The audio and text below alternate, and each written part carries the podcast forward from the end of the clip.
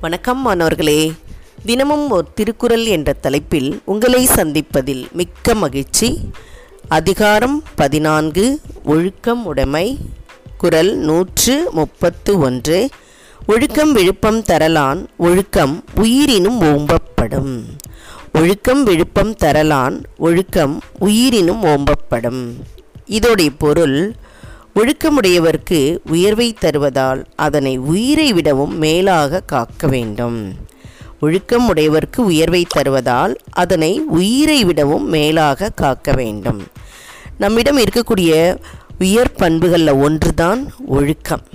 இந்த ஒழுக்கத்தை நமக்கு யாரெல்லாம் சொல்லிக் கொடுக்குறா அப்படின்னு பார்த்தீங்கன்னா பெற்றோர்களும் ஆசிரியர்களும் தான் நம்ம வாழ்க்கையில் ஒரு நெறிமுறைகளோடு வாழ்வதற்கு நல்ல நல்ல நீதி கதைகள் மூலம் நமக்கு ஒழுக்கத்தை சொல்லித்தராங்க. அப்படிப்பட்ட ஒழுக்கத்தை நாமும் என்ன செய்யணும்? கற்றுக்கொண்டு அதன்படி வாழ்ந்தால் நமக்கு சிறப்பு தான் கிடைக்கும். அதனால தான் இங்கே என்ன சொல்கிறாங்க ஒழுக்கமுடையவருக்கு உயர்வை தரும்.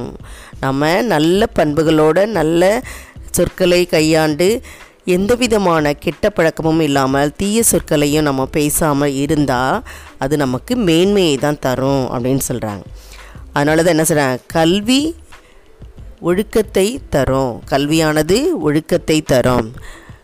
ஒழுக்கத்தை தராத கல்வியும் விளைச்சல் இல்லாத வயலும் வீண்தான் அப்படின்னு சொல்கிறாங்க அப்புறம் என்ன சொல்கிறாங்க கல்வி அறிவை கொடுக்குது. அறிவு ஒழுக்கத்தை கொடுக்கிறது. இப்படியெல்லாம் வந்து நமக்கு மேற்கோள்கள்லாம் இருக்குது ஔவையார் சொல்கிறாங்க வேதியர் கழகு வேதமும் ஒழுக்கமும். வேதியர் கழகு வேதமும் ஒழுக்கமும்.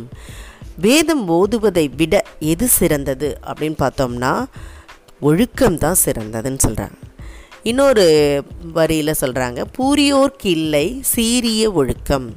கொடிய பண்புகள் உடையவர்கள்ட்ட நம்ம ஒழுக்கத்தை பார்க்க முடியாது அப்படின்னு சொல்கிறாங்க கொடிய பண்புகள் உடையவர்கள் தீய குணமுடையவர்கள்ட்ட நம்ம எந்த பண்பை பார்க்கக்கூடாது பார்க்க முடியாது? ஒழுக்கம் என்ற பண்பை நம்ம பார்க்க முடியாது அப்படின்னு சொல்கிறாங்க இப்போ நம்ம நல்ல இடத்துல இருக்கணும் வாழ்க்கையில் முன்னேறணும் அப்படின்னு சொன்னால் நேர்மை இருக்கணும் ஒழுக்கம் இருக்கணும் பிறரை மதிக்கணும் பணிவோடு நடந்துக்கணும் கால நேரத்தை நம்ம பின்பற்றணும். இதெல்லாம் தான் வந்து ஒழுக்கத்தில் வரும். சரியா மாணவர்களே? நீங்களும் ஆசிரியர்களையும் பெற்றோர்களையும் மற்றும் உங்களுடைய சக நண்பர்களை அன்பு அன்பு செலுத்தி அவர்களை நேசிக்கின்ற பண்பும் அத்துணை நல்ல குணங்களையும் பெற்றிருந்தால் நீங்களும் வாழ்வில் என்ன செய்யலாம்? முன்னேறலாம். இப்போ ஒழுக்கத்தோடு வளர வேண்டும் என்பதை தான் அதனால் நம்ம மேன்மை அடைவோம் என்பதை தான் இந்த குரல் நமக்கு வலியுறுத்தி கூறுகிறது. சரியா மாணவர்களே? இதை படித்து பயன்பெற வேண்டும் என்று கூறி உங்களிடமிருந்து விடைபெறுகின்றேன். இதை வழங்கியவர்கள் ஐடிடி திருப்பத்தூர் மற்றும் இரா வனிதா தமிழாசிரியை காரைக்குடி. நன்றி நன்றி மாணவர்களே நன்றி.